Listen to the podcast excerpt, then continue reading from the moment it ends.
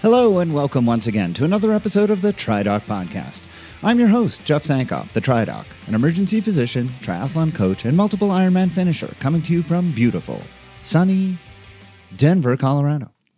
I'm sure that many of you, like me, were excited to see the return of live racing, streamed online a couple of weeks ago in the form of the inaugural Professional Triathlon Organization Championship that was held at the Challenge Daytona in Florida.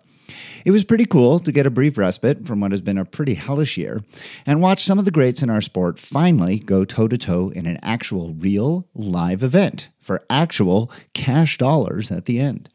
Now, as you might expect, if you've been listening to this podcast for any amount of time, I have some thoughts on what transpired. Now, right away, I want to say that I applaud the athletes for taking matters into their own hands like this and for starting an organization to try and help themselves make a financial go at a sport that too often really only rewards those at the very top.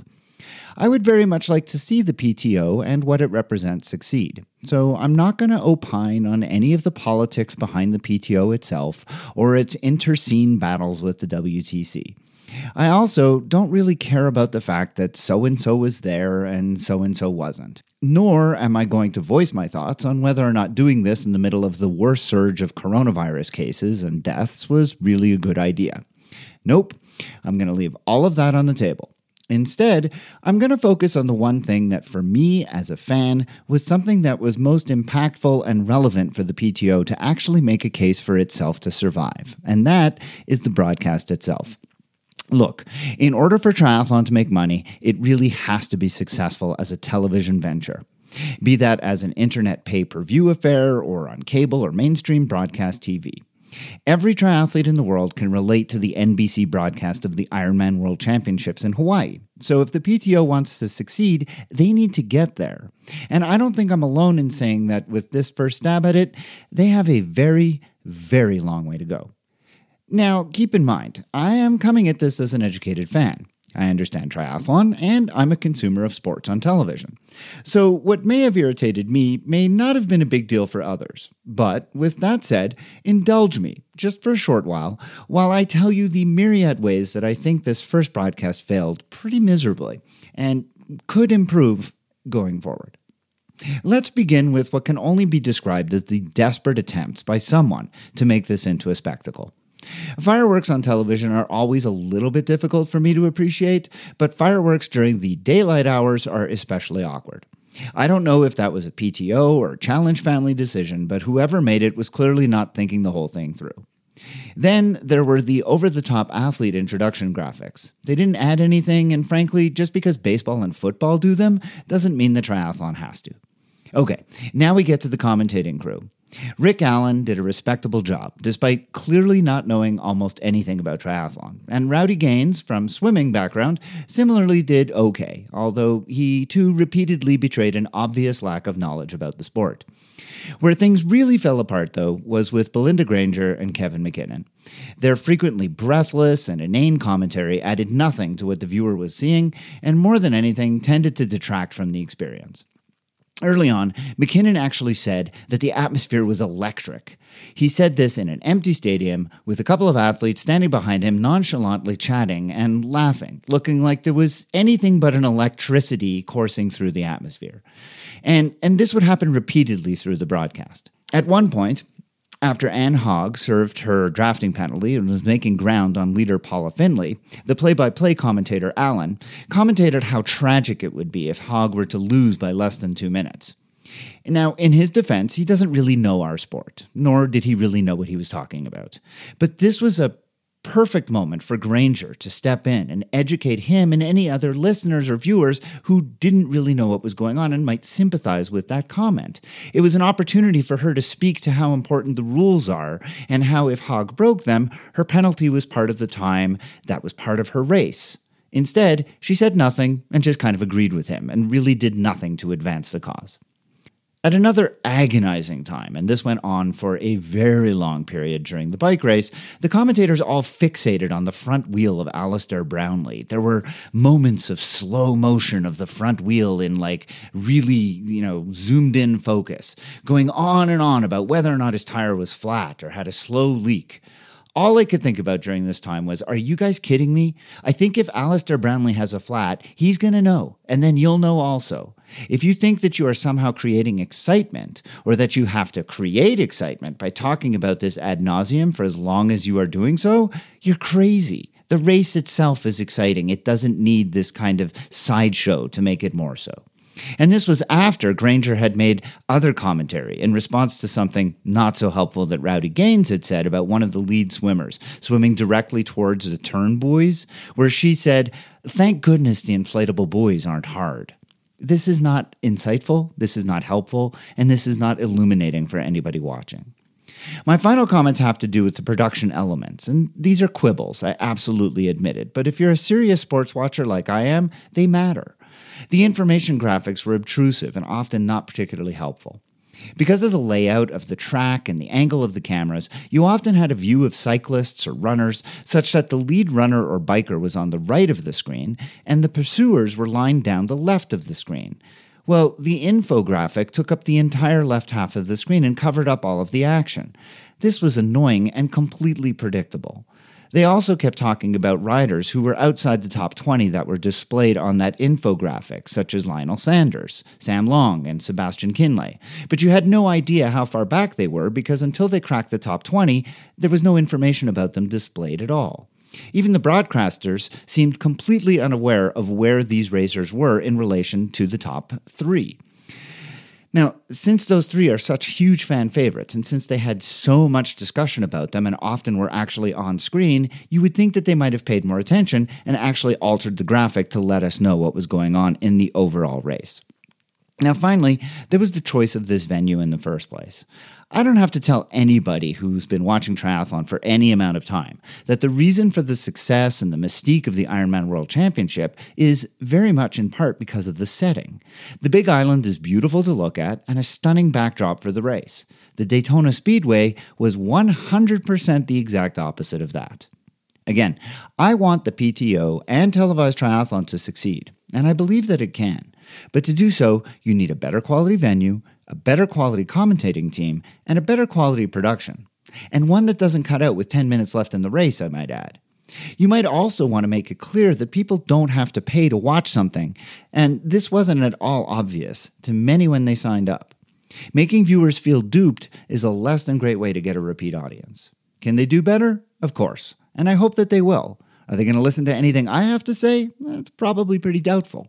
But hopefully, someone is advising them and giving them at least some of this feedback, and that will lead to a better product next time around. On the show today, I have a special interview for the medical question that comes from a collaboration that I did with Helen Murray, the producer of the Inside Tri Show, which is a terrifically popular podcast made by the veteran BBC journalist. She recently interviewed Dr. Michael Papadakis, a leading European cardiologist who advocates strongly for exercise, but also studies the effects of exercise on the heart. Well, she graciously shared her conversation with him about athlete's heart for me to then share with you, and that's coming right up. Later, I have a conversation with my guest for today, Iggy Perillo. Iggy cultivates and facilitates masterminds as a leadership and team development coach. She has worked with world champion athletes and people in corporate spaces for the past 20 years, and she joins me today to share how some of these strategies can be used by triathletes to achieve their own success stories. Before that, I just want to take a moment to remind you again of my Patreon program for listeners who enjoy the podcast and would like to get even more out of it in return for providing some support. The page is live at patreon.com forward slash TriDoc podcast, and there are multiple levels of support, each with its own tier of thank you, from callouts on the show to bonus episodes and live Q&A sessions. I'm working on lots of bonus content, and that's going to be available to all of my supporters very soon. I also want to mention an exciting opportunity that some of you might want to avail yourselves of if you're looking for a great way to jumpstart your training for 2021. Lance Watson's Tri Club is free until the end of the year. You get a training plan written by Hall of Fame coach Lance Watson, an online community on Facebook and Strava, as well as direct access to coaches to answer all of your training questions. Best of all, you can join live, interactive, coach led bike, run, and strength sessions every week via Zoom and Zwift. Check out lancewatsonstriclub.com if you're interested for a no obligation between now and the end of the year. And I'll put that link in the show notes at the hyphen tridoc hyphen podcast.captivate.fm.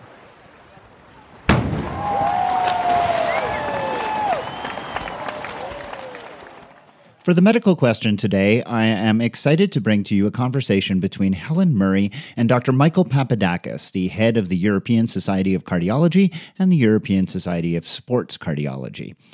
Helen had uh, Dr. Papadakis on her podcast, The Inside Tri Show, and uh, the conversation was lengthy and incredibly informative. And so I've broken it up into two parts. On the first part, you will hear Helen speak with uh, Dr. Papadakis about athlete's heart, as well as sudden cardiac death among athletes, including triathletes, and uh, some of the research that has been done in order to try and determine who's at risk and what can be done to prevent it. Here then is part one of Helen Murray's conversation conversation with Dr. Michael Papadakis. So, to begin with, do you want to introduce yourself? So, your name and your role or your title? My name is Michael Papadakis. I'm a consultant cardiologist at St. George's uh, University of London with an interest in uh, uh, sports cardiology as well as uh, prevention of heart disease and sudden cardiac death. Uh, I I am the president, I've been the president until recently of the European section of sports cardiology, and I've just been elected as the president elect for the European Association of Preventive Cardiology, where exercise obviously is one of our major aims. Uh, Michael, you are indeed the expert to talk to on this. Is there or is there such a thing as athlete's heart? And if there is, what is it? Yes, there's definitely uh, the thing called athlete's heart, and it's a quite broad term. But uh, to put it uh, simply, essentially, what happens is that when someone exercises on a regular basis, then their heart, their cardiovascular system as a whole, the heart and the different arteries and veins will adapt. Now, if I had to summarize to you how the heart adapts, I will say to you that all four chambers become bigger, they dilate the muscle wall of the heart thickens a bit, and the heart muscle looks a bit more spongy than usual uh, when a doctor has a look of your heart with an ultrasound scan. The other thing that happens, and your uh, audience will have observed, is that the heart rate tends to uh, go lower. So a high endurance athlete may be running a baseline heart rate of about 40 to 50 beats per minute compared to an untrained individual who usually lies between 60 and 70 beats per minute. And that's simply because the heart is a more efficient pump. So they're able to push across the body with every time the heart pumps more blood volume. And as such, although someone who is untrained may have to do the same contraction about 70 times. An elite athlete can do that with about 40 to 50 times maximum. So yes, definitely there is a, a, an athletic adaptation. And the important thing about the athletic adaptation, Helen, is not only that it exists and your audience will be aware of, but also uh, my colleagues should be aware of it as well. Because we've seen it in many occasions that those cardiac adaptations are reflected as we said, on the pulse rate that your GP may take for a completely different reason and see if I and a, a, a, heart rate of 40 beats per minute, they start getting concerned. And there are plenty of cases that one investigation brings the next one, and eventually you end up with a diagnosis. And also, those changes are reflected on simple tools that your GP or a cardiologist may use to evaluate someone who has symptoms or are in the form of prevention and screening, like the ECG, which is the tracing of the heart, and the ultrasound scan that we call echocardiogram. So it's particularly important that we educate uh, not only the athletes themselves, but also the individuals who are likely to look after those athletes. So is athlete's heart then is it a thing to be worried about or is it just a normal part of if you're an endurance athlete that is the adaptation that happens to the heart? It's a normal variant. It's exactly what happens to the heart with uh, exercise. Now it, how much your heart adapts it will depend on what sort of exercise do you do and you're predominantly interested in endurance training and how many hours of that endurance training you do. Endurance athlete are the individuals that are more likely to have significant adaptation of the heart and the sort of adaptation that may cause confusion with conditions that uh, may predispose to heart disease and sudden cardiac death. it's important, however, to highlight that the great majority of athletic individuals, even endurance athletes, will exhibit adaptation of the heart that falls well within physiological limits that we doctors use when we evaluate a regular patient. Forget the athletes, okay? So the majority will feel within those normal limits. A small proportion of them, and depends on what we're looking at, uh, which chamber dilatation we're examining, the wall thickness and the rest, that can vary anything between 1 up to 30 or 40%. Okay. And if, like, you know, quite often at the time of the London Marathon every year, or sometimes you might hear about in an Ironman someone sadly dying suddenly in the swim. Are they just really unfortunate circumstances? The majority of them will be unfortunate circumstances in that the exercise itself, for the great, great majority of individuals, has not caused the issue. Okay? Exercise in some cases may be the trigger in someone who has an underlying condition. And that's very important to highlight. The other important thing to highlight is that although we used to think of uh, those unfortunate events of a cardiac arrest or a sudden cardiac death as an extremely rare event, the reality is that more, it is more frequent than we previously thought. And that's why uh, we, as the European section of sports cardiology, encourage people to have at some point in their life a screening regarding their heart.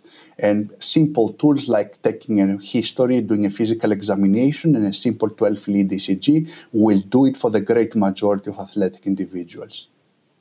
And to have a screening, could you just go to your doctor and say, look, please, you know, I'm planning on doing X or Y. Can you just check that my heart's ticking all right, please? Yes, you can go to your doctor, to your general practitioner. Obviously, we have to keep in mind that they are overwhelmed most of the time, particularly during this COVID 19 pandemic. So uh, it may vary as to how keen they are to offer that screening for you. Uh, we do a lot of screening as well. I work very closely with a charity called Cardiac Risk in the Young that they uh, advocate for screening of all young individuals, and we do screenings up to the age of 35 years. Uh, as I said, with a questionnaire and simple 12 lead ECG, and uh, I think the fee for that is a nominal fee of about 50 pounds. But actually, a, a good investment if if you're going to know, you know, if you are going to be susceptible, 50 quid's nothing. Exactly. And to be honest with you, Helen, there, there, have been a lot, and there is still a lot of argument as to how beneficial is screening in those sorts of circumstances in preventing sudden cardiac death. But at the end of the day, uh, one has to consider that a 20, 25, 30, 35, and a 40 year old individual who unfortunately experiences such an event and loses their life have many, many, many years of life to offer to their society. Is there is it more prevalent? Are there more issues amongst males compared to females? Most definitely, and we've seen it consistently throughout the literature from data that come from many different countries around the world that uh, uh, males tend to be more prone to sudden cardiac death compared to female athletic individuals. Uh, they tend to die more from the conditions that we're looking for in younger people, like inherited conditions that can be passed on from one generation to the next. And also, we know that uh, even when we go to the older ages, what we would call the veteran athlete, those over so the age. What is, yeah, what is veteran? so, uh, yeah, I mean, that, that's an arbitrary definition. I, am in the veteran age range now, the tender age of 43 years. But essentially, we tend to uh, differentiate young versus old by having that cutoff of 35 years of age, which is quite a low cutoff. That's predominantly based on the fact that before that age, we don't see a lot of coronary artery disease, angina, heart attacks, which is the predominant cause of sudden cardiac death or cardiac arrest in older athletic individuals. In the younger ones, we've got those inherited conditions that someone carries in their gene and they never know about it until they experience an arrhythmia or such an event. So that's how we define veteran athletes. And what I was going to say is that even in the veteran athletes, we do see, and there are uh, arguments regarding the impact of exercise in terms of coronary artery disease, in terms of arrhythmias such as atrial fibrillation that your audience may have heard, or even uh, uh, uh, what they've called before, and there was an argument about an exercise-induced heart muscle condition called ARVC. And even those conditions tend to predominate in male compared to female athletes. Do we know why? No, we don't know exactly why. Regarding coronary artery disease, we know that even in the general population, males are more prone to it. Females are protected by the increased amount of estrogen in their circulation, particularly until menopause, and they tend to develop coronary artery disease about a decade, maybe a bit more later, compared to male individuals. For the rest of the conditions, it still remains a mystery. Obviously, you have to understand that it's a mixed bag of different conditions that can end up with the same result that we're looking at. But uh, there are theories about, again, uh, hormonal, genetic predispositions. Uh, there was an argument about the intensity of exercise and whether males participate in or, or get into a higher intensity level compared to females. But I think that argument, to be honest with you, has now uh, lost its value in that we now, over the past 20 years, we've got females that compete at very elite level, at very high intensity in VELS. And nowadays even Olympic participation is almost split 50-50 between males and female athletes. So we we ourselves as researchers have started looking deeper into the female athlete's heart. What are the adaptations that the female gets compared to the male uh, in order to try and offer a more personalized or more targeted approach to the female athlete does ethnicity come into it as well? Is there a difference um, in terms of ethnic backgrounds and if you're going to be more susceptible? Well, there, is evidence that uh, there is a, a, predisposition depending on the ethnicity. For example, uh, we know and we have studied in our group a lot uh, individuals of black descent, of African or Afro Caribbean descent, and we know that the adaptations that they exhibit in terms of the wall thickness, the cavity dilatation that we we're discussing earlier, are very different compared to the adaptations that a white athlete exhibits. And again, going back to what I was saying earlier, that's extremely important for the doctor you're going to see because it's very easy to confuse what's normal for abnormal and attribute a heart disease and in worst case scenario even disqualify someone uh, from sports for no good reason. The other thing that seems to be out there, although we need more evidence, is that uh, black athletes tend to be more vulnerable to sudden cardiac death compared to white uh, athletes. Whether that has to do as well with the type of sport that uh, individuals engage, because a lot of the data come from the start-stop sports rather than the endurance sports that you're interested, such as basketball, American football, and uh, soccer here in the United Kingdom, but they seem to be somewhat more predisposed to sudden cardiac death. And that's why, again, a targeted re, uh, approach to this group is necessary. That concludes part one of the conversation between Helen Murray and Dr. Michael Papadakis. On uh, the next episode of the TriDoc podcast, I'll have the second part of their conversation, during which they will discuss additional cardiology concerns and uh, heart disease concerns for athletes pursuing triathlon and other endurance sports.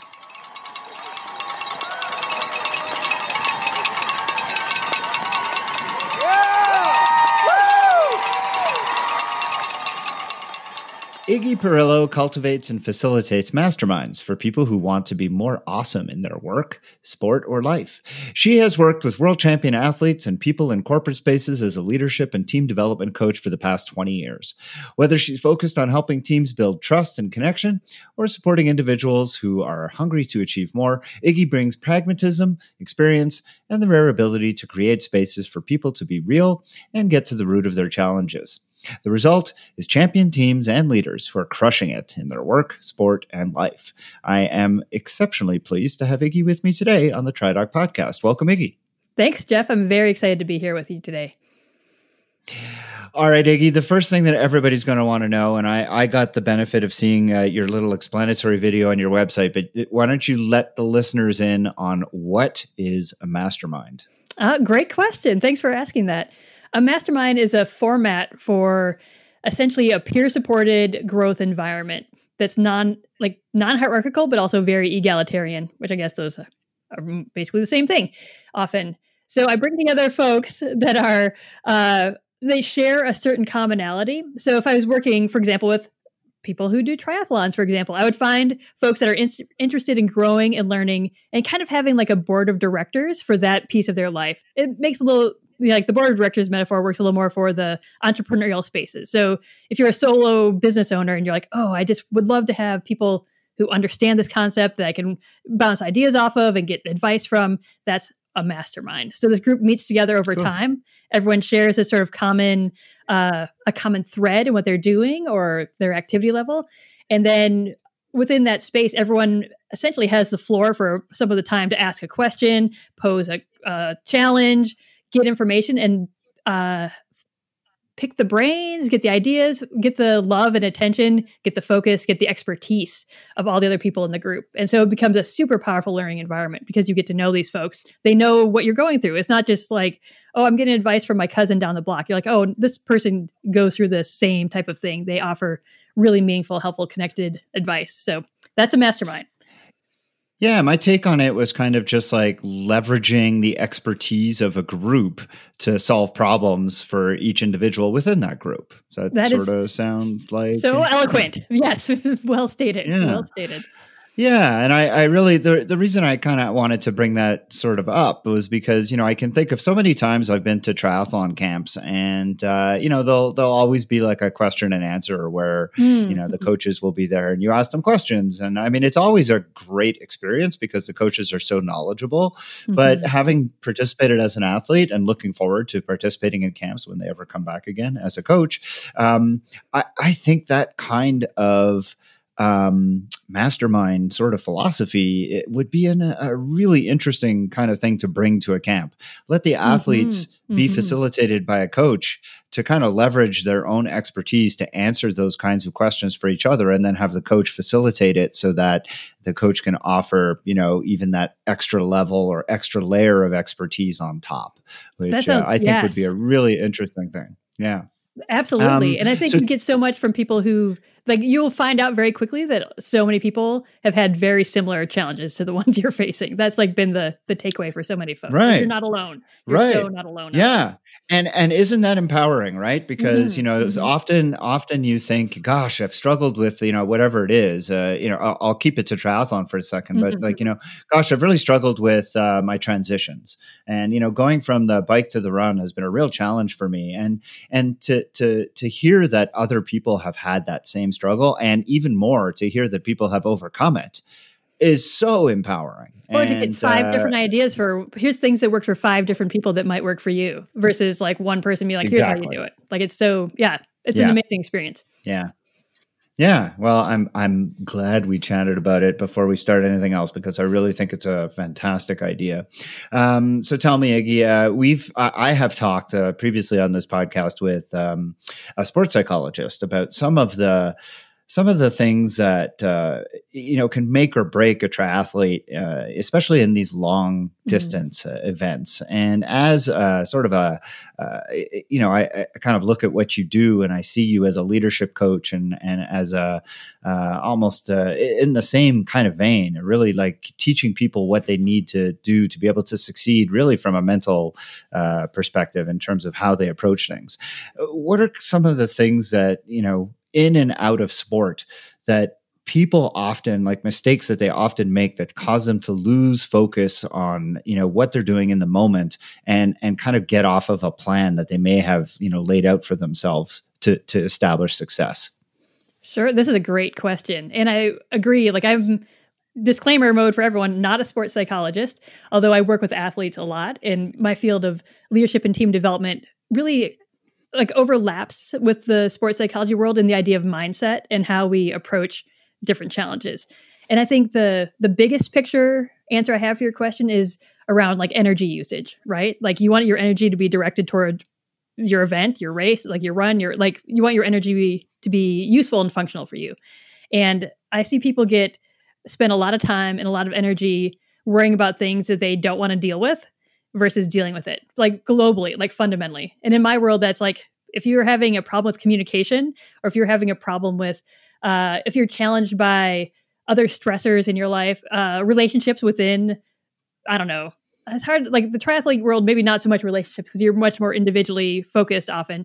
But if your energy is drained by these other pieces of your life, you're not going to have the energy to focus and do what you need to do to be an excellent athlete and whether you're working with other people on a team or within a like a larger group or just with yourself in terms of your life like how you lead your life and how your communication plays out and whether you are stressed and dreading to having a tough conversation or if you feel prepared like you just need to move through that like you need to move through the next challenge. So i think i see people's energy get sapped by challenges that they avoid versus challenges that they face. And that to me is mindset in a lot of ways and skills and tools but there's a lot of mindset that goes into that yeah, and it's that mindset thing, you know, keeping yourself in the moment, keeping yourself focused on the task at hand, and not letting yourself be distracted by external uh, factors, like you said, that can it can really undo, uh, you know, a lot of hard work. And mm, uh, it's so mm-hmm. true, like in and out of sport. I mean, it happens in you know everyday lives as well. Uh, what are some of the things that, or what are some of the characteristics that you see among some of the successful athletes you've worked with that kind of like get them to be successful? What what are some mm-hmm. of the mm-hmm. things that they bring to the table? What are some of their behaviors? I think one thing that comes to mind a lot for folks in the triathlete world is this idea of motivation over time, like whether over the course of an event or a long season. And right now, there's so much unknown in terms of when the next event might be, when the next start's going to happen, when like when will things happen, right? So there's this, a lot of unknown. And so to maintain motivation during this time of unknown, during it or during a long ramp up to an event, like there's it can be grueling for sure for people over time. And when I've worked with athletes a lot, having them understand that they're maintaining their own motivation comes down to three main pieces. And those are purpose and autonomy and mastery. And so the idea of purpose in this sense of maintaining motivation is understanding not just the purpose for doing the event, like I like it, it's fun. Uh, that could be part of it, but deeper, asking yourself, why do I value this? Why am I putting so much energy and effort into this thing? What is like the purpose of me doing this thing? And it might be very personal it might be very global. I know people um, often do events or engage in athletics as a tribute to someone or as in memory of someone or as a way to connect with other people or connect with the community. All these are pieces of purpose that i think people the more the people you the people feel when they engage with athletics. And being aware of what your purpose is whatever it is. There are lots of different needs that athletics and competition can meet for people a need for power a need of control a need for feeling freedom a need for feeling connection. And so understanding how those purposes play out for you really helps you clarify some of that sense of purpose for your motivation. So when you are like oh should i even bother? Why train? Why ugh, you're feeling that dread. So purpose understanding that is good. Autonomy in this sense really plays out in terms of freedom. Like what are the ways you're autonomous? As a solo event goer, a solo event participant, solo athlete, it's pretty like it seems obvious and intuitive like oh yeah i'm autonomous. I've made these choices. I'm doing this thing. But i think autonomy we lose track of that when we fall into these habits of oh it's the same route every day. Oh it's the same laps every day. Like oh it's the same thing every day. We it, it gets monotonous often for people. I think doing longer distance events for sure can feel that sense of monotony. And so looking at at that in terms of autonomy where can you make where can you insert freedom into those routines and into those habits? And i think this is really very personal where they see freedom playing out. It can be a different route you know if you i've definitely had the experience of running a route like a circle route one way then running it the other way and be like it's a whole new route. I can't believe it. Oh, everything's different. You know like you just suddenly are shocked by this. But i've been that just speaks to the habit of like running the same circle the same way for you know however long that it you know it doesn't even seem new and exciting anymore so like that's a way to like instill autonomy, right? I've chosen that. You can choose. I mean, for people, it might be what you're wearing, what you're dressing, what you're listening to, perhaps. Like, I think there's lots of ways people can insert autonomy when things become rote and become habit and become uh, they that feeling of monotony is wearing down the sense of uh, motivation. And the third is mastery, which I think is easy in some ways for athletes because mastery shows is the evidence of growth over time. And you have times, you have splits, you have feeling, you have a lot of really easy metrics, I think. Like, did I do this faster? Obviously, you know, like mastery is happening. But at a certain point, people plateau ish often. And then they lose that sense of like, how am I getting better? How am I improving anymore? My time isn't going down. Like, ugh. Like, and that's where the sense of mastery needs to be like reinvested in like where are you seeing growth where are you seeing improvement is it smoother is your gait faster is your cadence more efficient like whatever it is i think there are ways to look at mastery that are not just a time because i think time like we can't get it down to like zero seconds like it's eventually there's going to be a plateau in there for most folks at a certain point. and so how else are you looking at mastery what else can you master as part of your whole routine for the day as part of your nutrition perhaps as part of your mindset going in where can you and get inject that idea of mastery that you can see growth and see progress over time. And for some folks, that's just the flat out goal setting. But if that's the only thing you're doing, you might be ignoring the purpose and autonomy pieces of it too. So having goals and working toward them is a really, you know, the most obvious way to see that mastery is happening or occurring, moving toward mastery over time. Those I think are the main three things that I would uh, that I've seen in athletes that are really effective is that they master these things to stay stick with it over time because that's where you see the real growth and the real progress happen is when people stick with these things then like oh yeah you will get better incrementally and you will be and you also feel motivated which i think makes people feel happy which then feeds the idea of sticking with it it's sort of self-fulfilling I, I just love chatting with people who are from fields that I don't have personal experience with because you so eloquently just put it into like these beautiful little categories. I mean, these are things that I think as as triathletes we we often kind of think about, but wouldn't have known how to put into words. Mm. So I hmm. just want to restate them again. It was it was purpose, autonomy, and mastery, yes. and uh, I think that is really hits the nail on the head. And and I know that so many have struggled this year, um, mm. mm-hmm. and you know, sense of purpose has been difficult. I know for me myself. I mean, I can I can just remember when this first hit and all my races were canceled. Mm. I, I, mm. went through a period. I mean, I think we all did. We went through a period of grieving, and for me, what got me back on track was just realizing, uh, you know, I don't just do this to race. I mean, mm. triathlon is is is much more than races for me. It's it's who it's a big part of who I am, and and of course the training is is something I, I very much enjoy, um, and and that purpose came back very quickly. Absolutely. And, and once, mm-hmm. yeah, and once the purpose came back, the autonomy followed very quickly because uh, you know it's always easy for me to to manage to insert autonomy, and then and then the mastery is is something that is for me is is always kind of part and parcel with the purpose and mm-hmm. um, I, I, really like the ability to be able to put that into such nice phrases because it, it it allows for a language to communicate with others who are struggling at this time when it's it's really hard to keep themselves going. And, and, as we're heading into an off season, unlike any other we've ever had before, where there really hasn't been a season to come off of, mm-hmm, mm-hmm. uh, you know, it's important to refocus and and having that notion of purpose, uh, autonomy, and mastery. I think is uh, is a great language to use, and I'm going to use it with my athletes to make sure that. Um, we're uh, all on the same page heading into uh, this winter. So, yeah, I like that very much. Um, where do you think people have the most difficulty is in those mm. three things? Or or do they kind of feed off of each other? I think they feed off of each other. And the flip side is i wouldn't try to change all of them all at the same time by the way. If you're going to be like experiment on yourself you're like i will change. I'm going to dig into my purpose really ramp up my autonomy and fix all my sense of mastery all like tomorrow. Like uh, like try them like one at a time a little bit as like the the bigger picture I think it's really very personal though. I think some folks um like have one of them is actually more strong than the other two and so they've neglected to is usually what I see happening. They're like, "Oh, I totally know my purpose for doing this. I know why I'm doing it."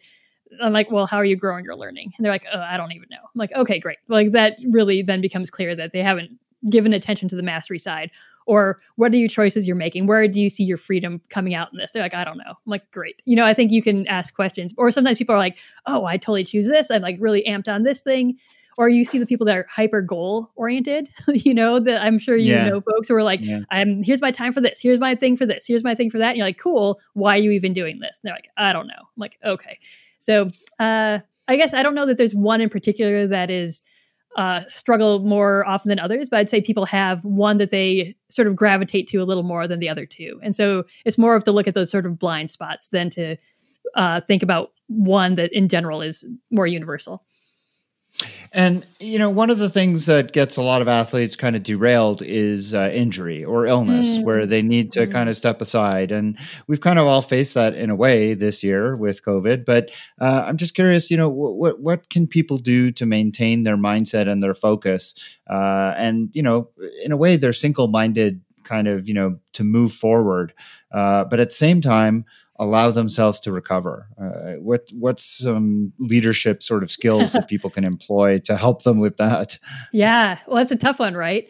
And I think the there's a lot of research into mindset collectively, right? And that's you know I'm preaching to the choir here on that one, I bet. But the idea of what a growth mindset is versus a fixed mindset, this is uh, Carol Dweck wrote this great book called Mindset.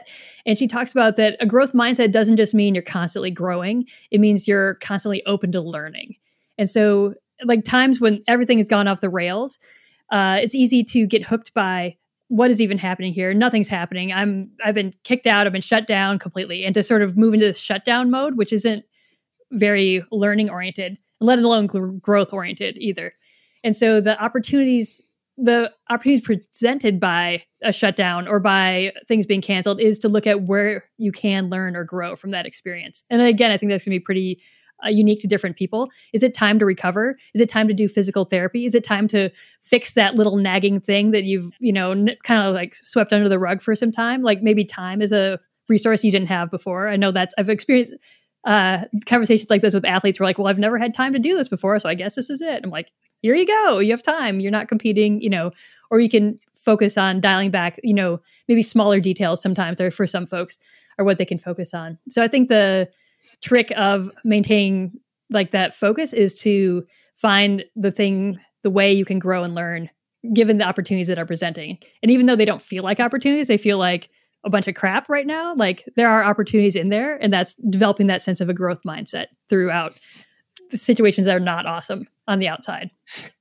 it sounds trite, but I mean, honestly, it's it's all about turn that frown upside down, and and it's I mean, it's it, it is though. It's all about, mm. like you said, looking looking for the opportunities that are hidden in this moment of despair because they're always there. It's just a matter sure. of sometimes you have to look a little harder to find them. But well, and uh, I think uh, yeah, competitors like only one person comes in first place. Like everyone else is like kind of working on their own uh their own growth and their own trajectory a little bit like you and you can aspire to be first place you can aspire to finish top of your age group your class your whatever it is but in reality you're doing this all the time already but i think it's easier to see in a competition than to see in the time in between competitions so it's just applying that same idea of like where you're growing and learning to the time between competitions versus just to the outcome of a competition for example well, uh, do you have any other sort of last uh, thoughts that you uh, want to leave us with? Because this has been a really interesting and insightful conversation.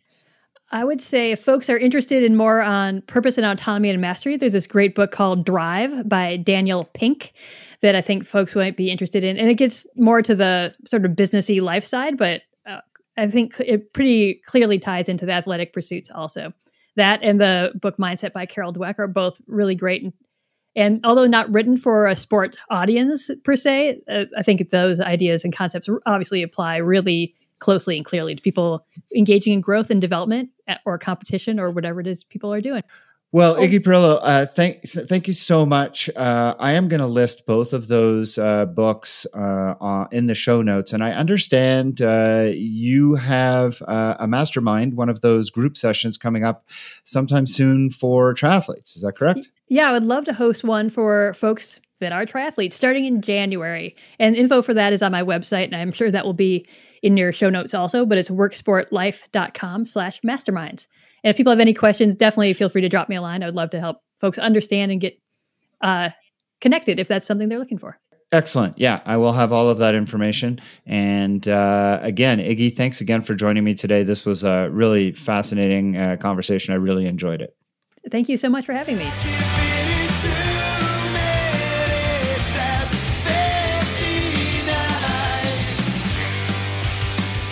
And that's it for another episode of the TriDoc Podcast. I hope that you enjoyed listening to it as much as I enjoyed bringing it to you.